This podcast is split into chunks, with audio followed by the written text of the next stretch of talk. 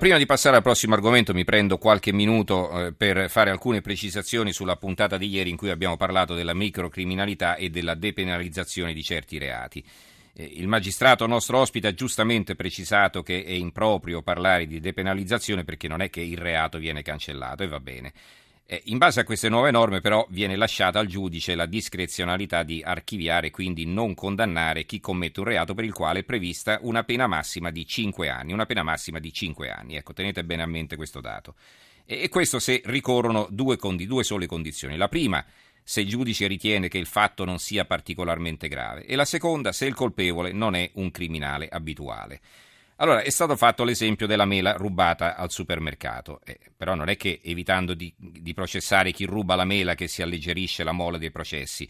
Tant'è vero che questo riguarda, provvedimento riguarda tutti quanti i reati puniti con una pena massima di 5 anni, tutti i reati, che sono tantissimi e che sono ben più gravi del furto di una mela per dar da mangiare al bambino affamato. Allora, visto che non è emerso ieri, io ho sfogliato il codice penale e ho messo assieme un po' di questi reati. Ne leggo solo alcuni perché altrimenti la facciamo troppo lunga. Questi reati, ve lo dico, prevedono alcune aggravanti che potrebbero far superare i 5 anni di pena massima e quindi, diciamo, ritornerebbero obbligatoriamente punibili. Ma nell'elenco che vi propongo parliamo del reato semplice, cioè senza aggravante. Allora, articolo 564, incesto.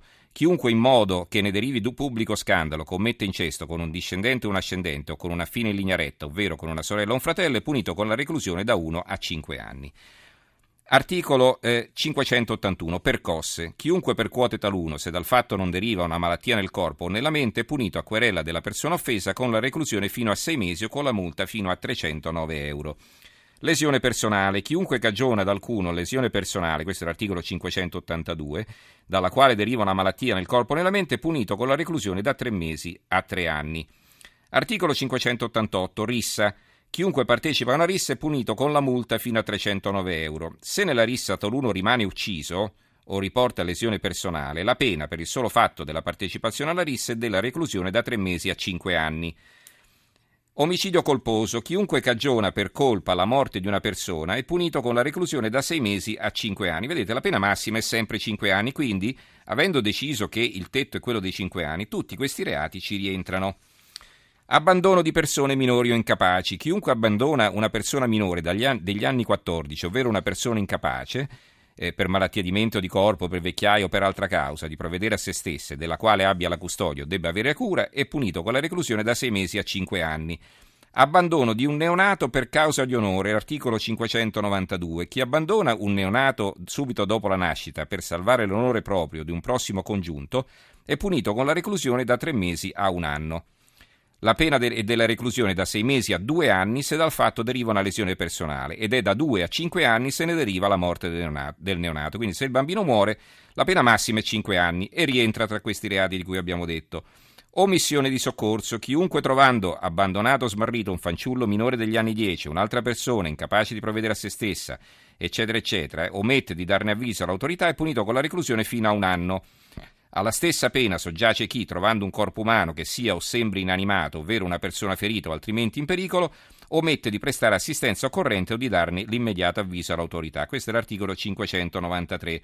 Attenzione, se da siffatta condotta del colpevole deriva una lesione personale, la pena è aumentata. Se ne deriva la morte, la pena è raddoppiata.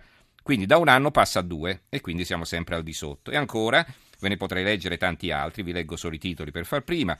Articolo 609 corruzione di minorenne, articolo 610 violenza privata, articolo 611 violenza o minaccia per costringere a commettere un reato, articolo 614 violazione di domicilio, articolo 624 furto, articolo eh, 626 eh, 633 scusate, invasione di terreni o edifici, articolo 635 danneggiamento, articolo 638 uccisione o danneggiamento di animali altrui, articolo 640 truffa, articolo 646 appropriazione indebita.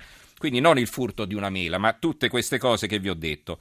Allora, ieri poi siamo stati poco chiari anche su un altro aspetto. Il Sole 24 Ore aveva dedicato l'apertura di lunedì eh, 17 novembre all'aumento della microcriminalità. Quindi eh, parliamo di uno dei giornali italiani in assoluto più autorevoli che fra l'altro elaborava eh, dati del Ministero dell'Interno e quel giorno il Sole 24 Ore aveva dedicato all'argomento ben tre pagine tutte piene di tabelle E dirò di più, c'era anche un editoriale che era intitolato La grande crisi non sia un alibi, nel senso che se è anche vero che si ruba una mela per colpa della crisi, i reati però di cui stiamo parlando non li commette il disperato, perché li commette il delinquente. Allora parliamo dei borseggi. Rimini più 36% in un anno, Venezia più 32%, Roma più 28% e così via. Truffe e frodi, attenzione fatte non dai più deboli, ma ai danni dei più deboli, gli anziani per esempio. Ecco, queste le città in cui nel 2013 il numero di truffe e frodi è aumentato oltre il 50% rispetto all'anno precedente. Trieste, Savona, Lucca, Varese, Ravenna, ricordate Ravenna la città più vivibile d'Italia, Caltanissetta, Piacenza, Oristano, Pesaro e Pordenone. In aumento anche i furti in casa, più 6% in tutta Italia, e le rapine più 3%. Ecco, rapine e furti in casa non rientrano tra i reati perdonabili perché la pena è più alta dei 5 anni, ma comunque ci sono tutti gli altri. Allora, per concludere, preoccupazione sì, questa tanta, e non allarmismo, che è una cosa ben diversa. Allora, a questo punto cambiamo argomento e ritorniamo ai nostri titoli di giornale. Eh, il Corriere della Sera ha un'apertura tutta sua, Europa ferma la spinta di Draghi e eh, l'argomento è anche eh, l'apertura del Sole 24 ore che però non parla tanto di spinta di Draghi quanto di freno di Draghi perché dice stimoli BCE in stand-by, seduta nera per i mercati. Ancora eh, è arrivata la stampa, ora o Roma, l'ipotesi commissario e prefetto stiamo valutando, ma Alfano Frena non è una città marcia e eh, io vorrei a questo punto arrivare direttamente all'argomento successivo che è quello della storia del piccolo Loris. Eh, vi leggo soltanto due, i titoli di due giornali, dei due giornali siciliani, gli altri naturalmente hanno dei richiami in prima pagina con grande evidenza, ma non aggiungono nulla di più. Allora, la Sicilia, Loris, l'ultima versione di Veronica, il bambino morto strangolato con fascia elettrica rosa, sequestrate forbici a casa Stival, il giallo di Santa Croce, la mattina del, re, del delitto nel replay della madre, orari, luoghi, la spazzatura e il mulino vecchio, consegnato il GPS dell'auto. Giornali di Sicilia, la terribile sorte di Loris, strangolato con un laccio, la madre ha ripercorso il tragitto da casa a scuola in un'auto della polizia, nelle sue dichiarazioni gli inquilenti trovano almeno tre incongruenze, ma il suo legale precisa non è indagata. Allora noi abbiamo in linea Francesca Cabibbo, cronista del giornale di Sicilia che si trova proprio lì, vero Francesca? Buonasera. Sì, buonasera, buonasera a tutti voi. Allora, eh, immagino che tu stia seguendo da vicino questa vicenda e quindi eh, diciamo sei anche in grado di darci le ultime eh, su questa indagine che insomma pare piuttosto complicata, però è ristretta quantomeno nella zona, perché voglio dire che il bambino sia andato con qualcuno che conosceva, questa era stata la prima ipotesi, adesso sembra che non si sia neanche allontanato da casa. Sì, le ultime novità sono proprio quelle che dicevate voi da studio, riguardano il fatto che nel pomeriggio la madre è stata fatta salire su un'auto della polizia ed ha eh, ripercorso diciamo così, i, la strada che eh, avrebbe fatto quella mattina per recarsi a scuola. Sono circa due chilometri dalla casa eh, del piccolo eh, Andrea Loris Stival, forse un chilometro e mezzo, fino alla scuola Falcone Borsellino dove frequentava la terza elementare poi avrebbe proseguito in direzione della ludoteca dove eh, era diretta per eh, portare il bimbo più piccolo, il fratellino eh, più piccolo che si trova eh, nella stessa zona. Eh, questo eh, è il tragitto che la madre ha detto di aver fatto ed è un tragitto che è confermato anche dalle immagini delle telecamere, anche se eh, su questo abbiamo solo delle indiscrezioni, nulla di ufficiale da parte della Procura, una Procura che ha in qualche modo alzato, eh, calato una saracinesca, ma che, eh, nello, dalla quale nello stesso tempo eh, fuoriescono anche alcune notizie, alcune indiscrezioni di cui non si può avere eh, assoluta certezza.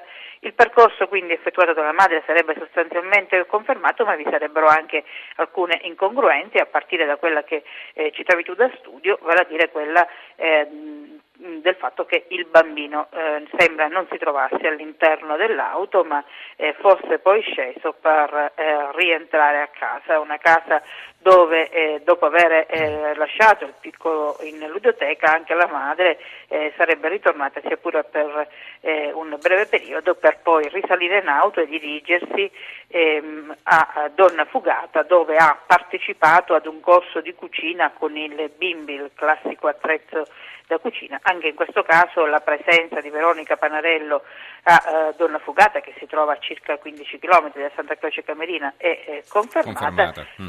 la madre poi ritorna a scuola per eh, prelevare il bambino, ma diciamo così, stante la sua versione, eh, non, eh, non, lo trova più.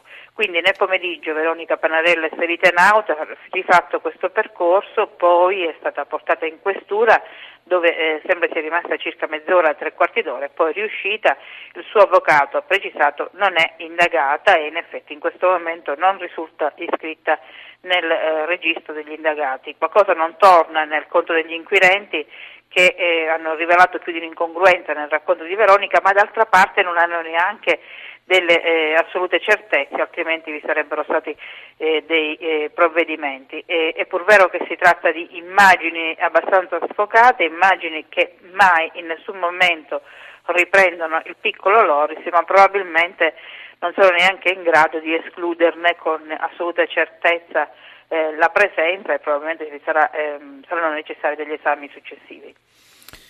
Ecco, ma allora a questo punto secondo te in che direzione punteranno le indagini? Perché insomma eh, si sta continuando, non, non, hanno ancora restituito la salma del piccolo alla famiglia per eh, la sepoltura, mi pare, perché ancora vogliono procedere ad altri esami autoptici.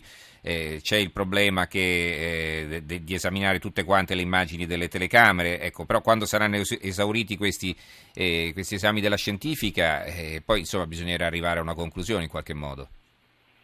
Sì, l'impressione è che eh, la conclusione in qualche modo sia dietro l'angolo, che eh, gli inquirenti siano in possesso di eh, vari elementi di questo puzzle che però fatica a comporsi probabilmente perché manca eh, più di un tassello eh, e quindi eh, manca diciamo così, l'unità, manca l'intero.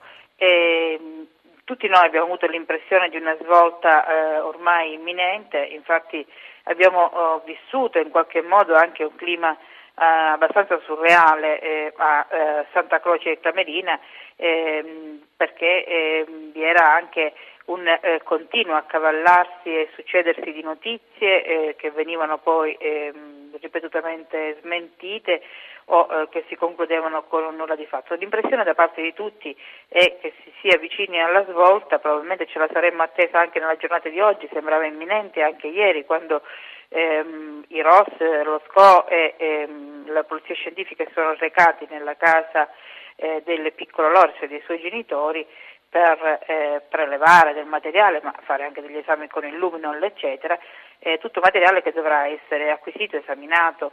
Eh, sappiamo che stanno esaminando eh, tutte le telecamere, eh, tutte le immagini delle telecamere che sono in qualche modo utili.